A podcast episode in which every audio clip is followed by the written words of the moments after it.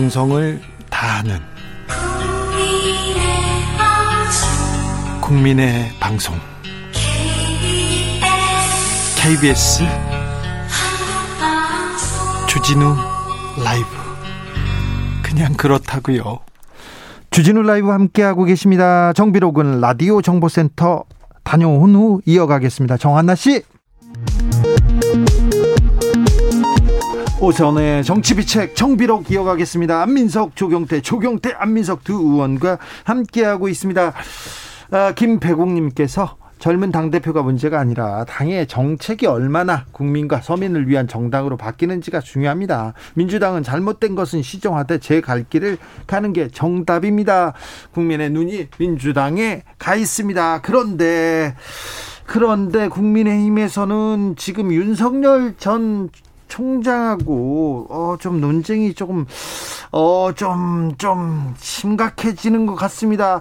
아, 윤석열 전 총장한테 이준석 대표가 아마추어 같다 이렇게 좀 던졌어요. 계속해서 견제구가 날아갑니다. 제가 그런 생각을 요즘 좀 많이 듭니다. 네. 국민의힘에서 윤석열 카드를 내심으로 지금 버리려고 하고 있지 않나. 버리면요? 예, 버리고 대안을 찾는 그런 과정에 지금 돌입하고 있는 거 아닌가. 예. 그 대안이 최재형이든 심지어 오세훈이든 윤석열 카드는 버렸다. 그런 난 좀 생각이 드는데 왜냐하면은 보통 시합을 할 때 본인이 준비가 안 됐거나 어떤 컨디션이 안 좋거나 약점이 있으면은 그 링에 올라가기 싫은 거거든요. 네. 윤석열 전 총장이 가지고 있는 그 리스크가 몇 가지 있지 않습니까? 네. 경선을 하게 되면은 이 국민의힘에 들어와서 경선이라는 링에 올라가게 되면은 줄리가 누구인지를 해명을 해야 됩니다. 그렇지 않겠습니까? 아주 줄리요? 아주 치사하고 아주 국민들이 이해되지 않는 그런 이야기에 대한 해명을 해야 되고 또 그 해명에 대한 공격을 받아야 되고 이런 것들에 대한 검증을 윤석열 전 총장이 굉장히 두려워하고 있는 것 같아요. 그래서 이 경선을 두려워하는 윤석열 총장 그리고 그 이면에 윤석열 리스크의 내용과 본질을 국민의힘에서 모를 리가 없지 않겠습니까? 그래서 하루 빨리 윤석열을 틀어내고 왜냐하면 윤석열이라는 큰 산이 있기 때문에 다른 대안을 찾, 찾아내지 못하고 또 다른 후보들이 지금 보이지가 않는 거 아닙니까? 음, 그래서 아, 제가 볼 때는 참 그 좀 세심하게 아, 윤석열이 하고 국민의힘 관계를 지금 볼 필요가 있는 그런 지금 국면이다. 그렇게 조경태 의원님. 글쎄요, 아직까지 윤총, 윤전 총장이 뭐, 어, 본격적인 정치 행보를 하지 않았기 때문에 예.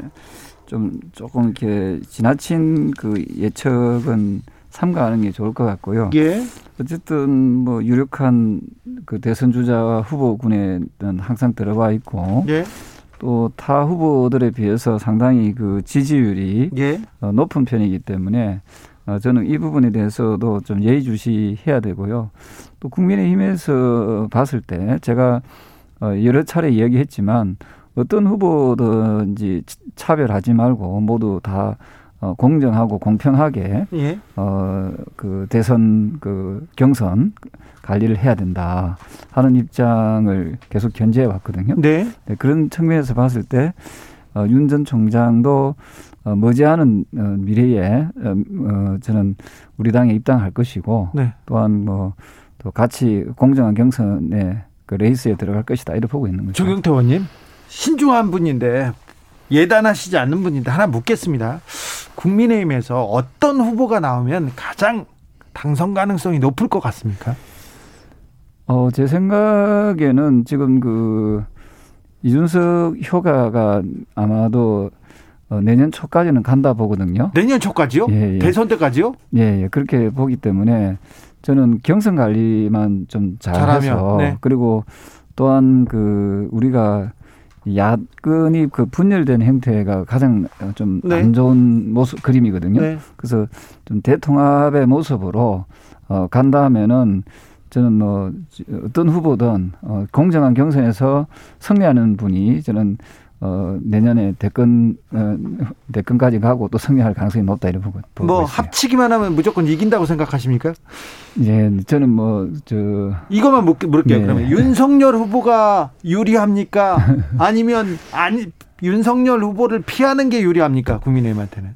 어, 국민의힘 입장에서는 어떤 후보든 그, 저는 그 후보가 되는, 어, 그 후보가. 네. 어, 저는 정권 창출에 가장 유리한 고지를 저는 점할 수밖에 없다는 생각을 하고 왜냐하면은 국민의힘 후보면 무조건 유리하다 이렇게 지금 보시는 거죠? 그 시중에 그 이그 그 국민들의 목소리는 어, 이 비정상화돼 있는 이 국가를 이제 정상화시키고 지금 국민들의 어떤 여러 가지 그 어, 불합리하고 불편한 부분, 특히 경제적 난국에 대해서 어, 좀, 좀 새로운 그 인물이 나와서 그것을 좀 해결해 달라는 그 여망이 전국 곳곳에서 많이 일어나고 있고요. 특히 잘 아시다시피 호남에서의 국민의힘의 지지율이 지금 많이 급상승하고 있지 않습니까? 급상승해서 10%를 지나가 넘었습니다. 20% 가까이 올라오고 있다는 뭐 얘기가 들리는데요. 네.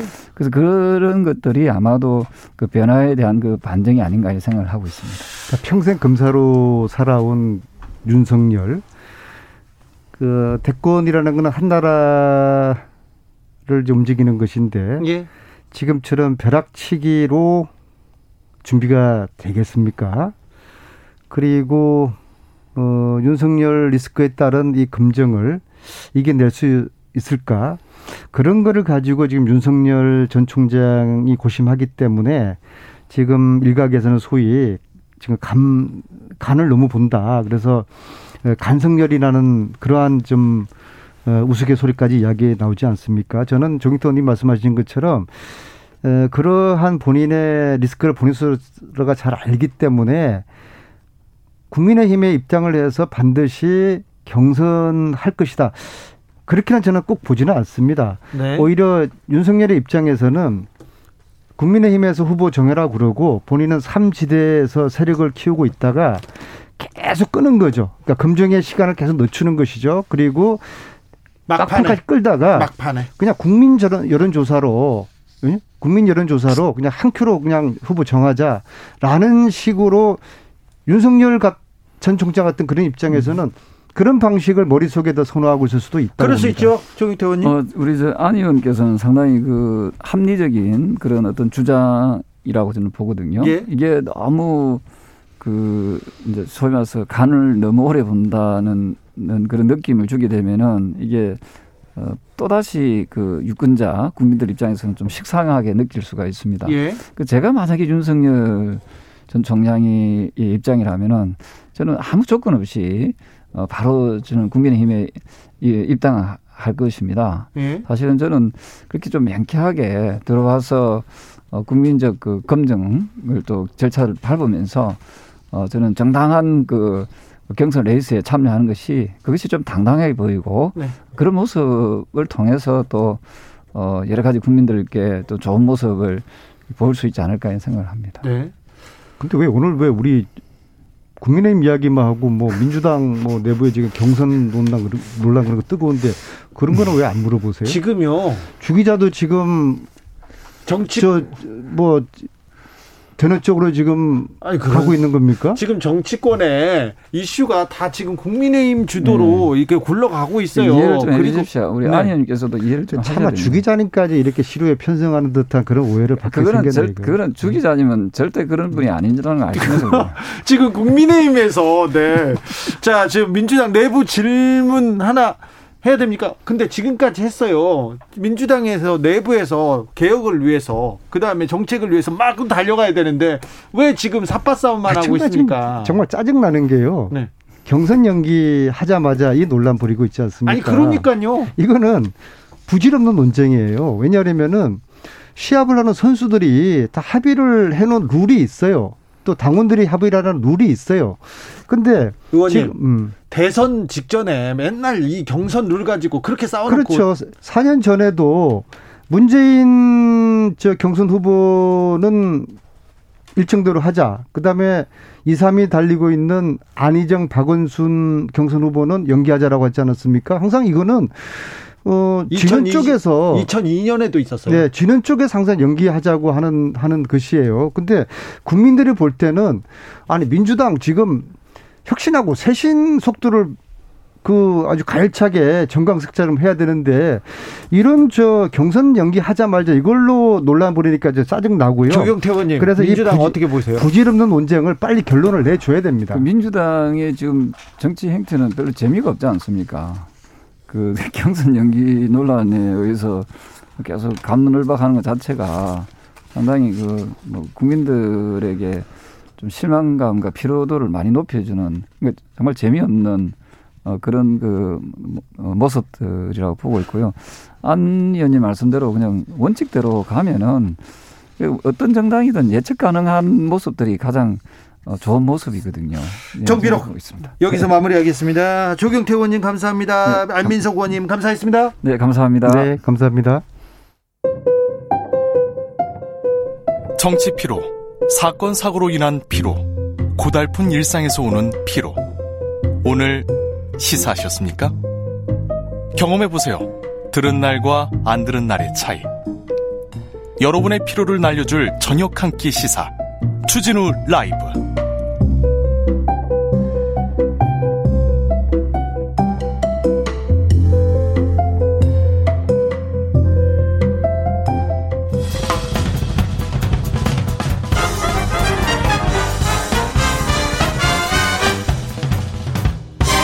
훅 인터뷰.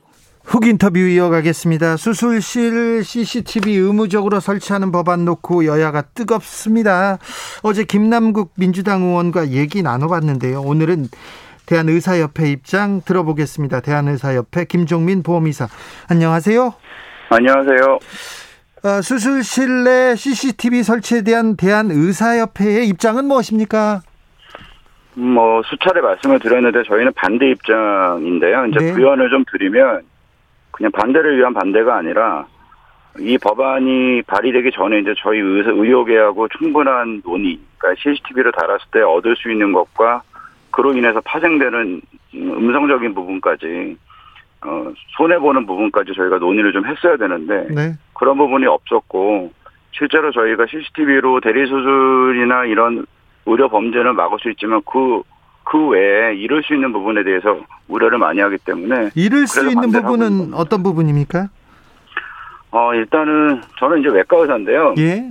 어, 사실 저희 이 CCTV의 배경이 됐던 대리 수술이나 이런 유령 수술의 분야와는 별개로 이제 정형이나 성형 분야와는 별개로 사실 필수 의료 분야라는 뭐 중증 질환, 응급 질환 이런 영역도 있지 않습니까? 네. 그런 수술 영역에 이제 CCTV를 달게 되면은 수술 문화가 굉장히 경직되고 어, 수술장에서 저희가 판단을 할 때 의료사고나 이제 의료 분쟁을 막으려는 방향으로 가는 거지 그 환자분의 예우나 생명 영장 같은 그런 의사의 본연의 업무에서 좀 멀어질 수 있다는 거죠. CCTV 때문에 의사 본연의 업무에서 멀어질 수 있습니까? 어, 그 사실 수술 분야를 잘 몰라서 이제 그렇게 반문하실 수 있는데요. 암 수술이라든지 응급 수술을 할 때 보면은 저희가 예측 못하는 기로의 상황에 놓이게 되는 경우가 굉장히 많은데 그럴 때 확대 수술을 해서 그 환자분한테 좀 더 생명 연장이라든지 좋은 예우를 제공하고자 공격적인 수술을 할 때 반드시 합병률은 올라가게 마련이거든요. 수술이 어, 어 범위가 넓어지면 부작용은 더 늘어날 수 있는데 그럴 여지를 생각해 이제 CCTV가 있는 환경에서는 어 리스크가 좀 적더라도 나중에 분쟁 여지가 있는 건 피하게 될 수 있다는 거죠. 그런데 그러면 지금 수술실에 CCTV를 설치한 병원들은 그러면 이런 네네. 리스크를 감안하고 그냥 설치한 겁니까? 대부분은 성형외과나 정형외과 이제 이런 대리수술에 논란이 됐던 영역들의 병원인 것으로 알고 있고요. 어떤 마케팅적인 요소도 분명히 있고 어 본인들의 어떤 불이익이나 뭐 본인들의 과실이 없으면 증명하기 위한 수단으로 쓰이는 거라고 생각을 하고 그분들이 자율적으로 설치한 거에 저희는 이제 지적하려는 뭐 의사는 없는데 강제적으로 법제화돼서 단 건 아니지 않습니까? 아, 그런데 예, 그렇죠. 자율적으로 샀죠. 어, 네. 분쟁 발생할 때 의사를 보호할 목적으로 그런 기능으로도 활용될 수 있지 않겠습니까? CCTV는? 뭐 그런 면도 있을 수 있지만 그 어 그렇 그렇기 때문에 이 CCTV를 전국적인 병원에 전국 중소병원까지 포함해서 다 설치한다는 건 사실은 굉장히 재정의 낭비고 어 사실 의사들이 의료 분쟁에서 의사들을 보호할 수 있는 건 이런 영상이 아니라 차트나 의료 의무 기록입니다. 예. 그런 의무 기록에 모든 의학적인 내용이나 수술 과정이 다 담겨져 있기 때문에 네. CCTV로 그거를 보장받는 그게 단일 수단으로 쓰인다는 건 사실 말이 되지 않습니다. 환자의 개인정보 침해를 이유로 CCTV 설치를 반대하기도 하는데 네네. 환자들 국민들은 80% 이상이 CCTV 수술실에 달아달라 이렇게 얘기하고 있는데요. 음, 저는 이렇게 생각해요, 그 부분을. 그러니까 저희 국민들은 수술실이라는 곳을 사실은 어떤 질병 때문에 환자로서 들어가기 전에는 직업적으로 경험하지 못하시잖아요. 네. 경험해 보지 못했기 때문에 생기는 이제 오류가 좀 있는 것 같아요. 물론 제가 이 직업이 아니라면 CCTV 다는 게 저도 찬성할 것 같지만 어 수술실에서 버, 이제 일을 하는 사람 입장에서 보면 이 CCTV로 뭐 영상이 녹화되고 그 영상이 누출될 수 있는 거를 저희는 굉장히 걱정을 하고 있고 실제로 의료 영역이 아니더라도 저, 개인의 정보를 저장한 영상이나 정보들이 많이 유출돼서 사회적인 문제가 되고 있지 않습니까? 네. 그런 부분을 감안을 한다면 이게 무작정 뭐 말이 어감이 좀 그렇지만 어, 그런 부분까지 충분히 토의하고 걱정하고 거기에 대한 재반 그 안전장치까지 생각을 한 다음에 이 부분을 논의해야 된다고 저는 생각을 합니다. 지금 토론 충분한 토론 그래 그런 토론이 부족했다고 얘기하는데 네네. 수술실 CCTV 설치 법안은 아주 오래 전에 지금 어, 국회에 지금 제출돼서 계속 논의가 네네. 돼 있었는데요. 세미나도 열었고요. 아 그때 뭐 사실 이제 어, 대한의사협회도 집행부가 계속 바뀌다 보면 이제 어떤 기조의 변화도 있는데요. 예. 어, CCTV 설치에 대해서 적극적으로 저희가 논의됐다고 생각을 못하는 부분은 이제 저희가 의료 4대 악법이라고 그래서 이제 어떤 대정부 투쟁의 기간이 좀 있었던 시기가 길기 때문에 수술실 CCTV 문제에 좀 저희가 좀 소홀히 했던 부분이 있었던 거라고 저는 생각을 합니다. 근데 네, 네. 이번에 새로운 집행부 저희에 들어서면서 저희가 모토로 걸고 있는 게 이제 국민들에게 신뢰를 다시 되찾자는 어 저희 목표가 있, 기 때문에 이 부분에 대해서 우리가 적극적으로 이제 개입하고 토론하고 그 다음에 이 그 CCTV에 찬성인 국민들한테 네. 이걸 달았을 때 생기는 문제에 대해서 우리가 좀 적극적으로 알리자. 이사님, 예. 국민들의 신뢰를 살려면 CCTV 설치해야 되는 거 아닙니까? CCTV 설치하는 게 사실 어, 그 뒤에 문제를 생각하자는 거예요. 어떻게 저희가 1, 2년만 보고 이 CCTV를 달 수 있겠어요. 예. CCTV를 달았을 때 저는 아까 필수 의료 말씀을 드렸는데요.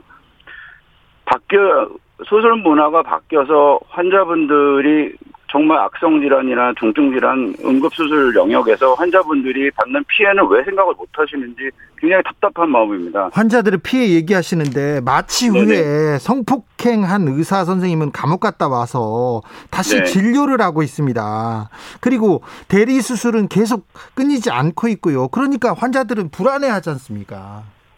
그러니까 어 성폭행 말씀 이제 그 그분들 그분들이 다시 이제 면허 행위를 하고 있다는 거에 대해서 대해서는 저도 굉장히 그 잘못된 부분이라 생각을 하는데 거기에 대해서 말씀을 드리면 의사협회 면허 관리권이 있었으면 그런 분 그분들은 사실은 계속 의료 행위를 못했을 거라고 저는 생각을 해요. 예. 복지부에서 지금 면허 관리권을 갖고 있고 저희 의사협회가 수년 전부터 면허 관리에 대해서는 의사협회가 관리를 해야 된다고 주장을 했- 했지만 저희가 할 수 있는 거는 그냥 윤리위원회에 시- 올려서 그냥 제명할 수 있는 권한 정도밖에 없고 제명이 되더라도 의사행위는 할수 있거든요.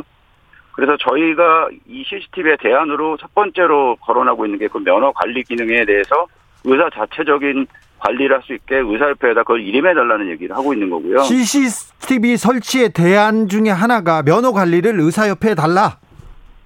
면허 있는 면허를 가지고 어, 직업 생활을 영위하는 그룹은 그 면허를 박탈하느냐 유지하느냐 정지시키느냐가 중요하죠. 굉장히 강력한 제재가 될 수 있습니다. 네. 그리고요. 근데 네. 예. 그리고 네, 말씀하시죠. CCTV 설치 대한 대안 이 반대한다면 대안은 무엇입니까? 그러면 또 대안은 그 대리소설의 경우가 이제 저희가 특정을 하면 그 집도의가 그 시간에 그 수도실에 있었느냐를 검증하는 게 꼭 CCTV만 가능한 건 아닙니다. 예. 뭐 홍채 인식이라든지 지문 인식 같은 바이오 인증이 지금 저희 나라 한국 이 IT 강국 이 나라에 언제 어느 직장이든 도입할 수 있는 시스템인데 그런 거 도입하면은 그 집도의가 그 소조실에 있었다는 게 뭐 실시간으로 인증이 될 수 있고 만, 만약에 그런 바이오 인증도 못 믿겠다면은 사실 그런 신뢰감 가지고 어떻게 그 집 의사한테 수술을 받겠어요. 저는 그런 부분으로 분명히 이건 대안이 저는 될 수 있다고 생각을 하는데 CCTV가 이제 사회적으로 뭐 어린이집이라든지 어 아니면 요즘은 뭐 태권도장에서 아이가 네. 크게 다쳐도 태권도장에 전국적으로 CCTV를 이제 요구하는 그런 사회적인 분위기가 있잖아요. 네. CCTV를 달면 모든 것이 해결될 것이라는 그런 분위기 속에 소소실까지 이게 영역이 확장되니까 좀 답답한 마음인 거죠. 소소실은 일반적인 사무 공간과 달리 분류가 돼야 되고요. 예. 환자분들이 마취가 돼 있어서 그 약간 밀실 밀실성이 있기 때문에 오히려 CCTV를 달아서 봐야겠다는 생각을 하시지만 그런 부분 때문에 의료 문화가 바뀌고 그 환자의 정보가 노출돼서 다른 폐해가 생길 수 있는 걸 저희는 걱정을 하는 겁니다. 자, 이사님. 네네. 어, 만약에 CCTV 설치 문제가 접점을 찾지 못하면 네네. 아, 의사협회에서는 어떻게 하실 예정입니까? 어, 최근에 이제 그런 정말 이제 요 그, 근시일 내에 저희, 저희가 논의를 하고 있는 게 네.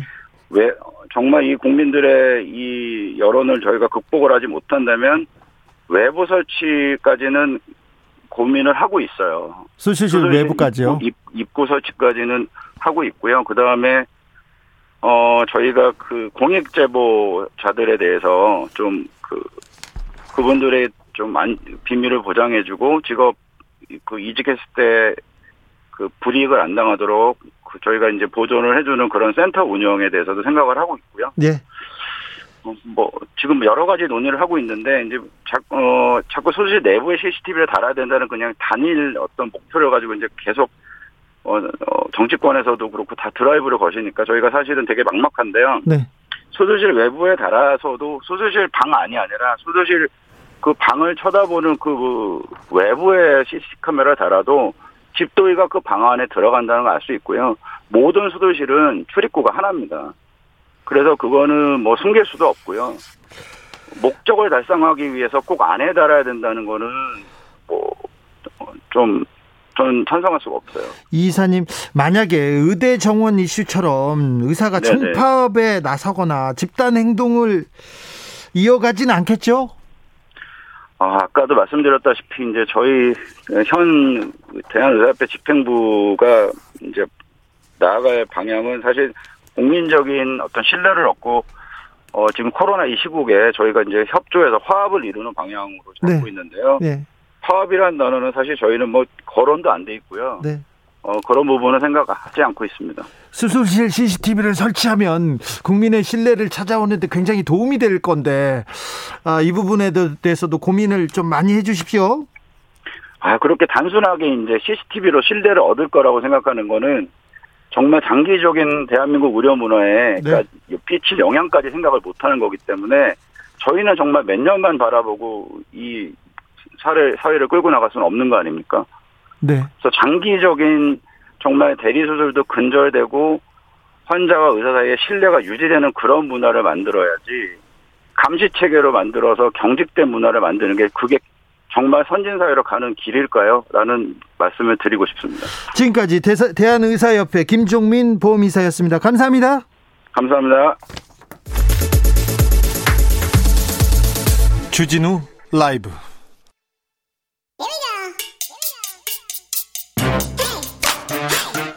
뉴스를 향한 진지한 고민 기자들의 수다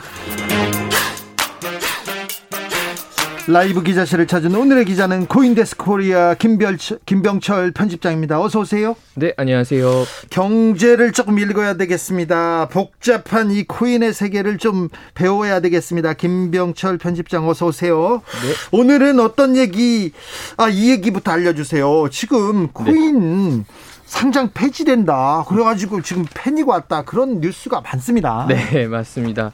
지금 국내 거래량 1위인 업비트가 예. 지금 상장 폐지를 시작해서 그래요? 앞으로 줄줄이 이제 다른 거래소에서도 코인들이 상장 폐지 될 것으로 좀 예상이 되는데요. 지금 이 그러니까 그 전에 있었던 김치 코인 만들어진 많은 코인들 중에 한 개, 두 개씩 지금 상장 폐지되고 있다는 말인가요? 그렇죠. 뭐 전 세계의 거래소 상장되고 있어 거래된 건 한 1만여 개 정도 되는데. 어, 예.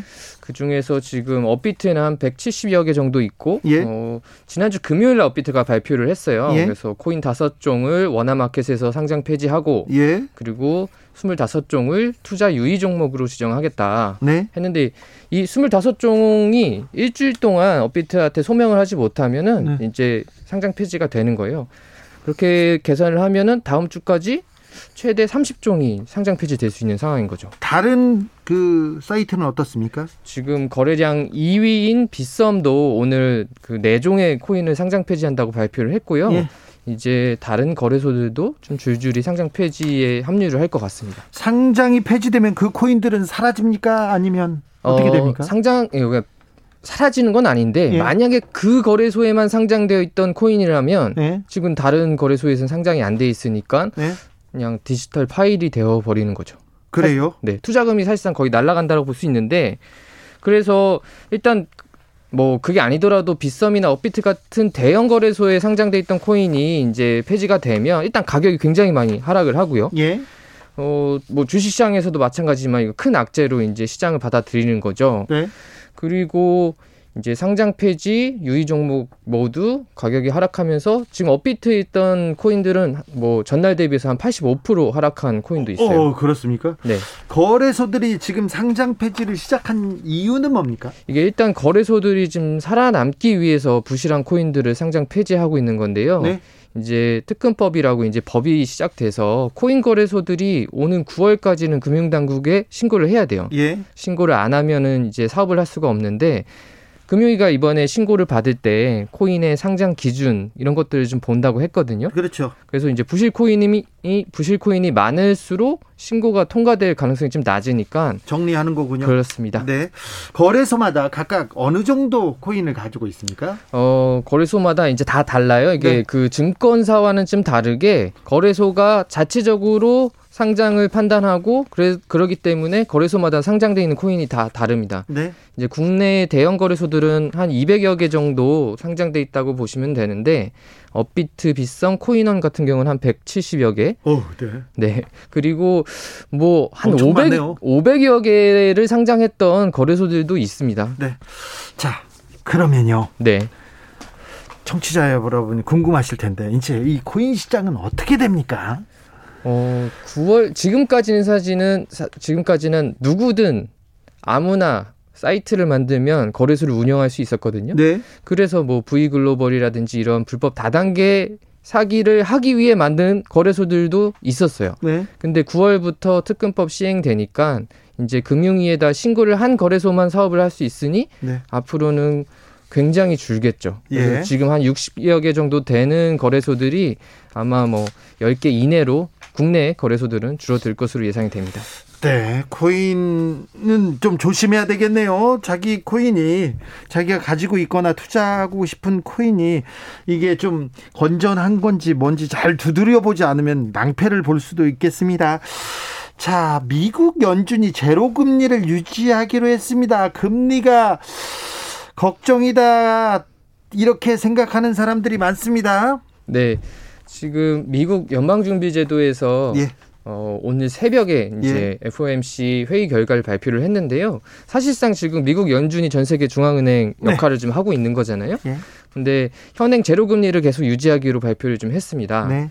금리 인상이 눈앞에 있다는 그런 보도도 계속 있는데요. 네, 맞습니다. 이게 다들 관심사인데요. 이게 3개월 전에 있었던 회의에서는 예. 2024년도에나 제로 금리가 끝나고 네. 금리를 인상할 거다라는 전망이 우세했는데 그런데요. 근데 오늘 성명을 보니까 금리 인상 예상 시기가 2023년으로 1년 앞당겨질 거라는 예상이 많아졌습니다. 그래서 지금 주식 시장이 좀 요동치고 있습니다. 금리 인상 왜 이렇게 당기는 거죠?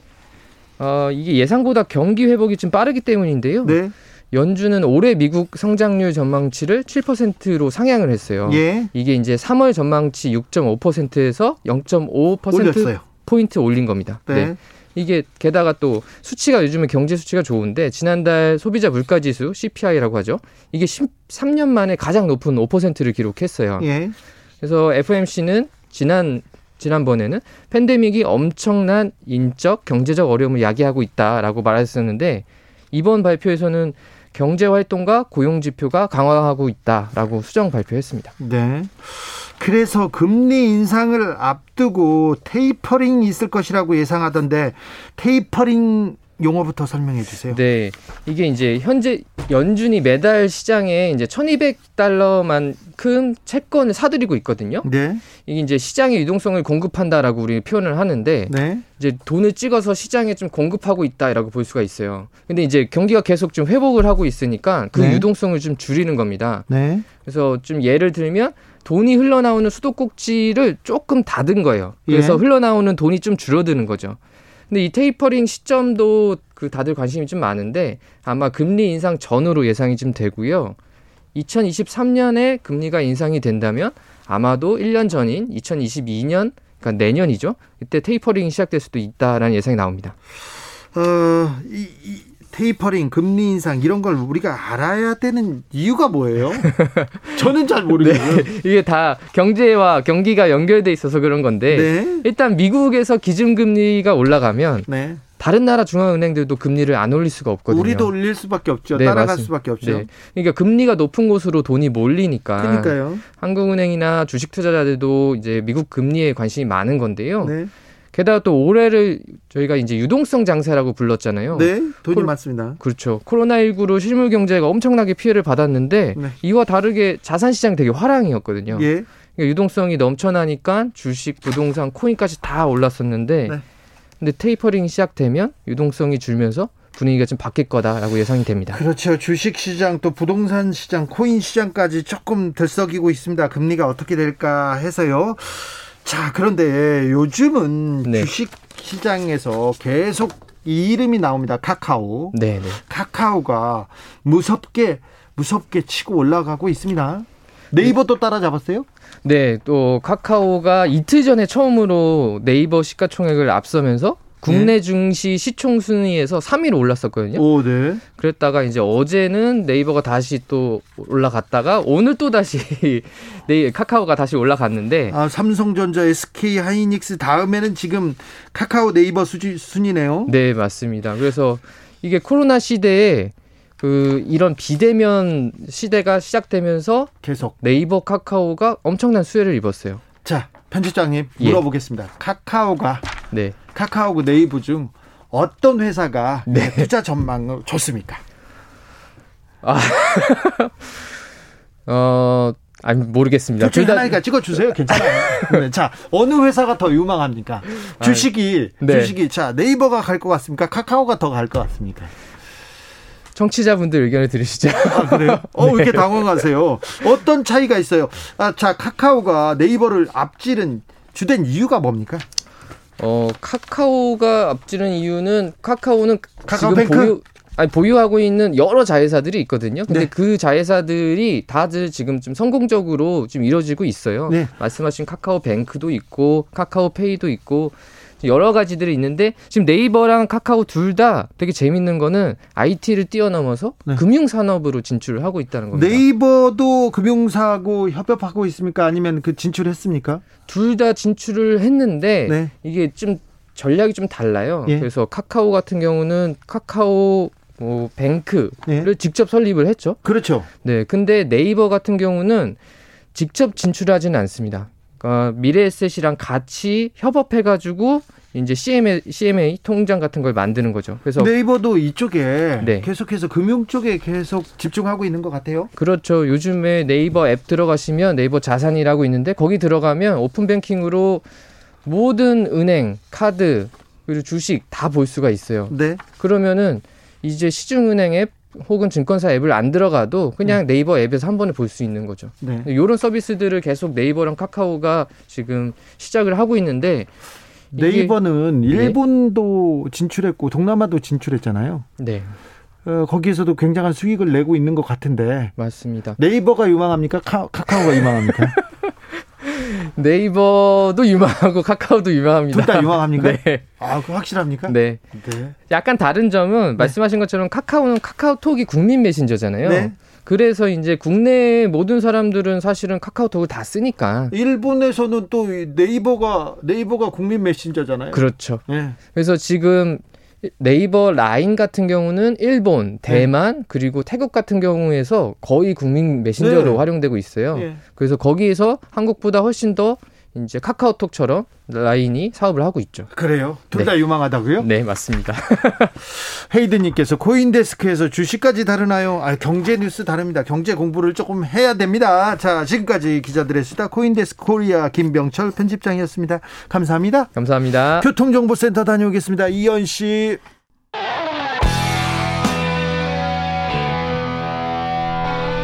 스치기만 해도 똑똑해진다. 드라이브 스루 시사 주진우 라이브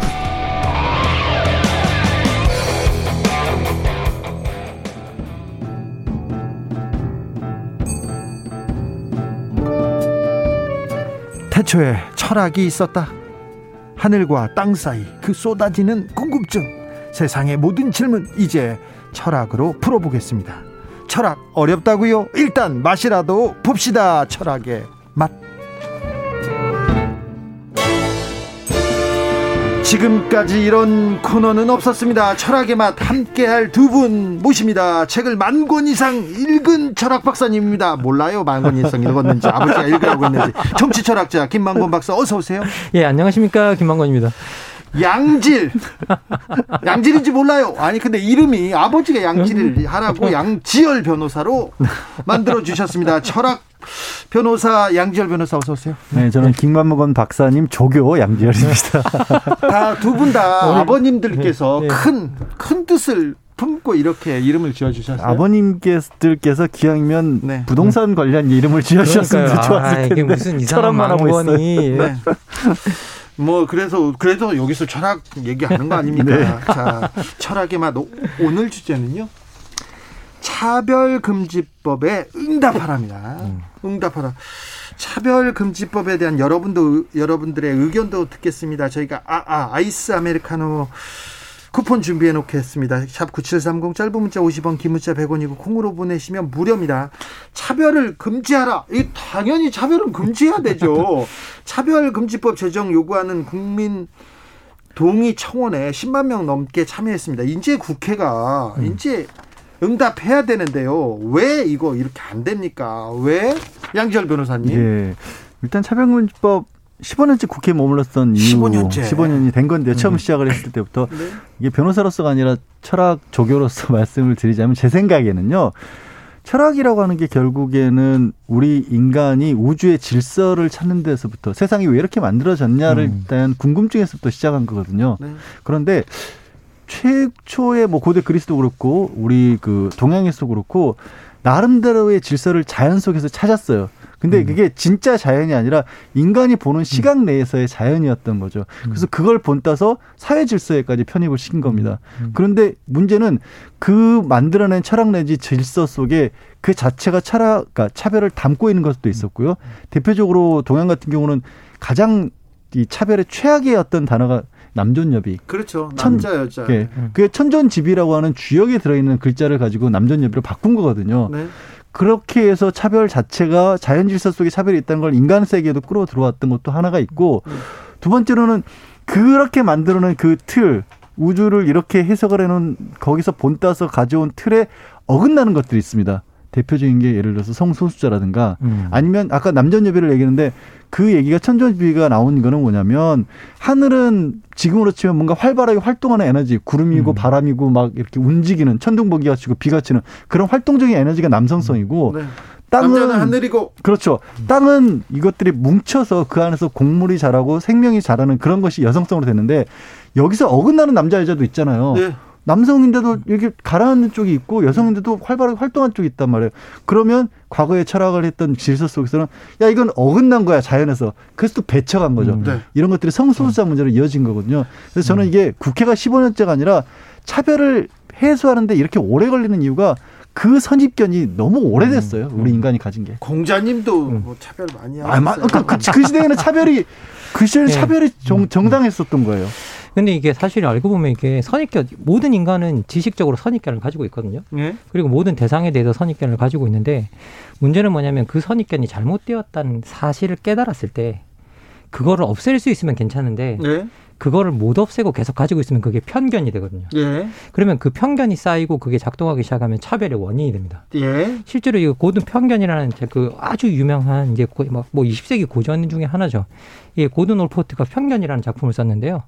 거기서 기본적으로 편견을 가지고 있는 사람들의 가장 큰 특징이 자기가 잘못되어 있음을 알고도 그 지식을 계속 유지한다는 거예요. 아. 예.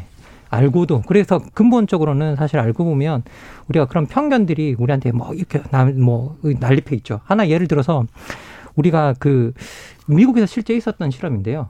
이게 그 Native American들 그러니까 원주민들을 그려보라 그랬어요. 네. 그랬더니 4, 5세 되는 아이들이 Native American이라는 말들 말을 모르는 거예요. 그래서 얘네들한테 인디안을 그려보라 그랬더니 이제 그때 인디안을 그리기 아. 시작했어요. 아. 그래서 인디안을 그렸는데 여기에 어떻게 그리든 다 공통점이 하나 있었대요. 전부 다 인디안이 깃털을 깃털 꽂고 머리에 있었대요. 꽂고 예, 머리에 꽂고 있었대요. 그런데 이게 사실 실제 원주민들 중에는 깃털을 꽂은 부족들이 별로 없었대요. 음. 이게 그런데 다 깃털 꽂고 있었던 이유가 뭐냐면 피터팬 때문이었거든요. 아. 그 피터팬이라는 영화에 이제 깃털 꽂은 꼬마 인디안이 나와서 그걸 보고 이제 애들이 다 그걸 그리기 시작했는데 그러면 그런 선입견이 형성되는 거는 이제 어떤 이미지나 이런 것들이 형성되면 할수 없다는 거예요. 우리의 모든 지식은 그렇게 만들어지는데 문제는 뭐냐 그 이후에 그 지식이 잘못된 걸 알면 버려야 되는데 그거를 포기하지 못할 때 그리고 그것들이 계속 지속적으로 작동하고 계속 그것들을 후대에 전달해주고 그럴 때 그게 이제 차별의 근원이 된다라고 이제 많은 분들이 이야기를 하시죠. 차이와 차별 이거 계속 좀 나눠야 되는데 철학적으로는 어떻게 이렇게 정의하고 구분합니까? 음, 실제로 뭐 차이와 차별 이야기하면 차이는 서로 다름이죠.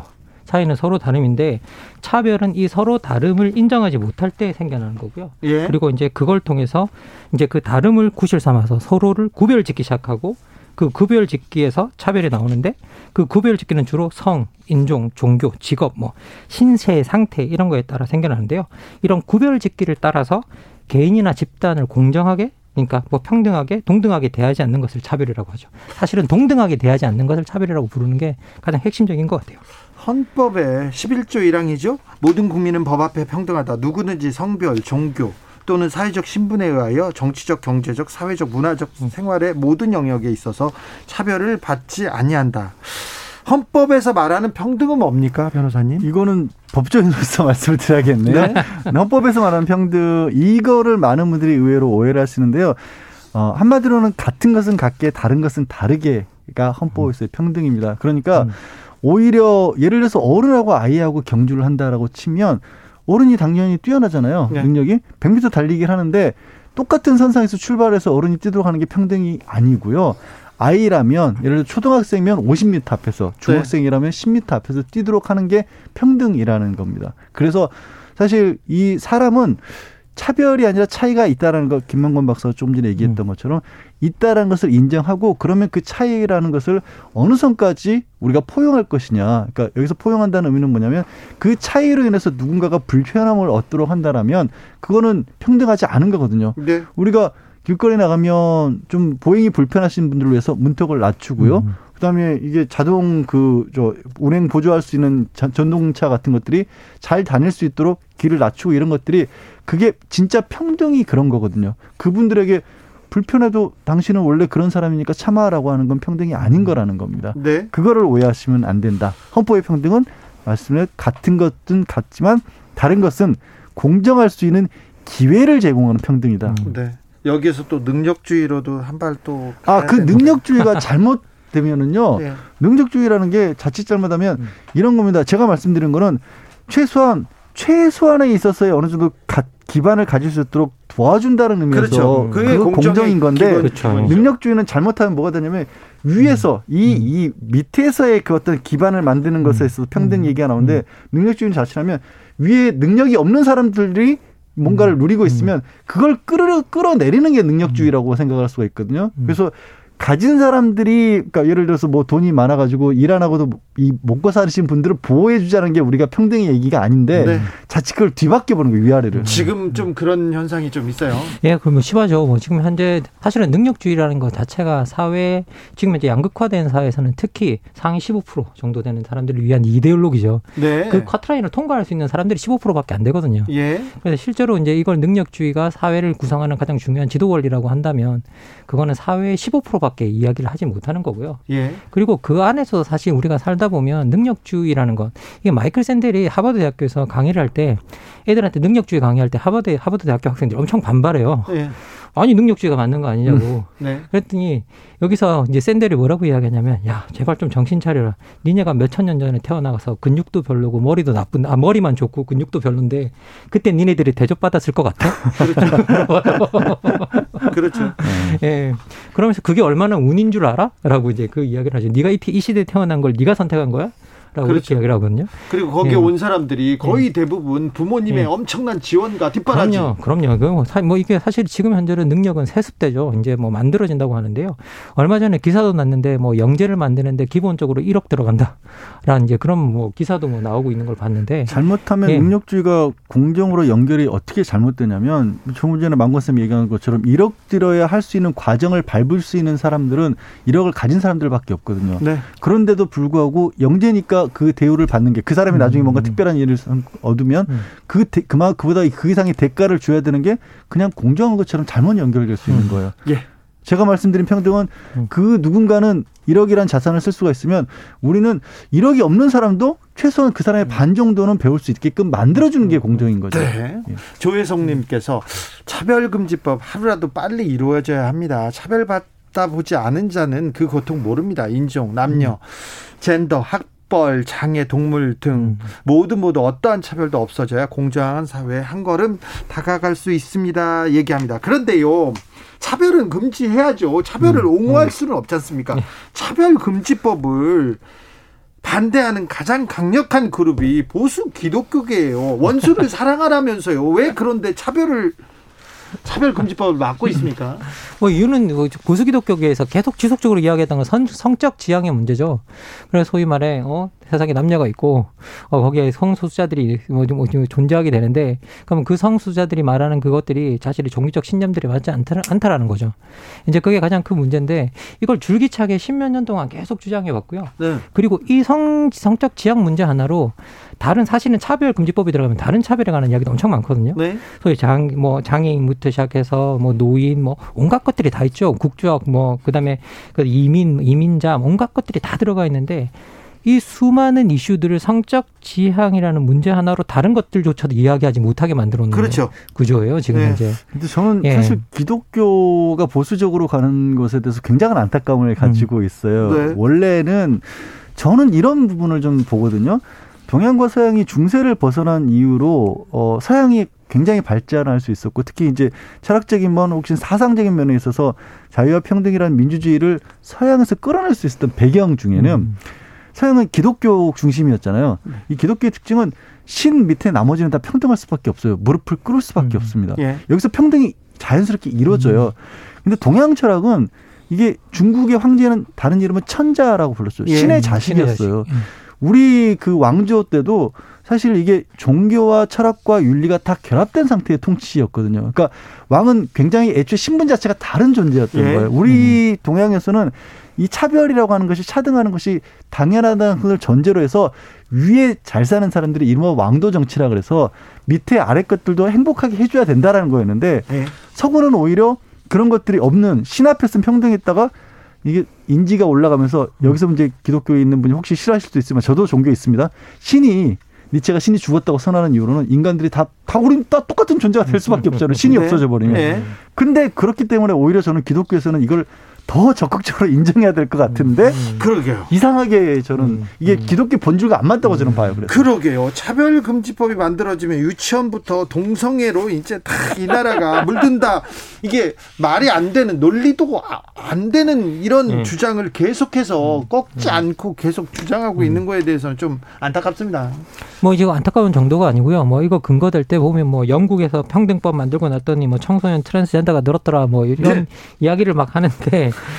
그런 법이 만들고 나온 다음, 난 다음에 자신의 정체성을 말할 수 있게 된 거예요, 이제. 네. 그래서 그런 사람들이 숫자가 늘어난 거지.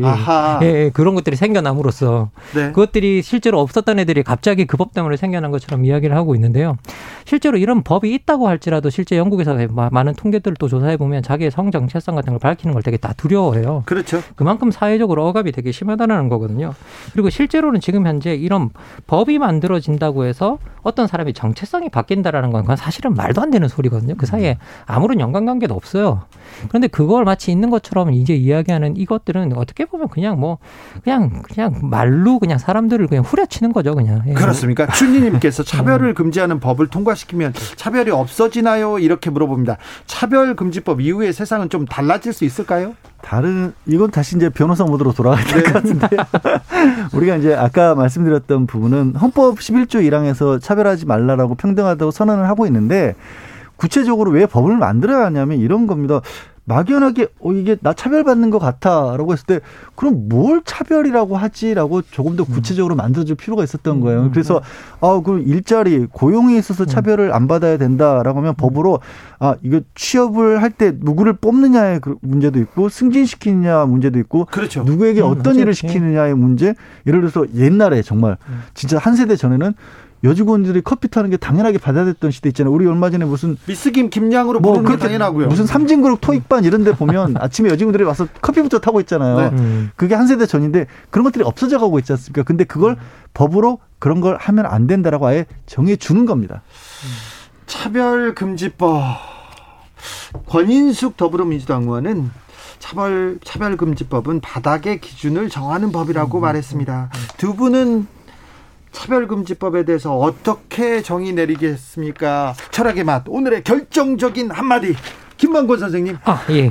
저부터 한다면 저는 차별금지법은 이 세계를 당신과 공유한다는 약속이다.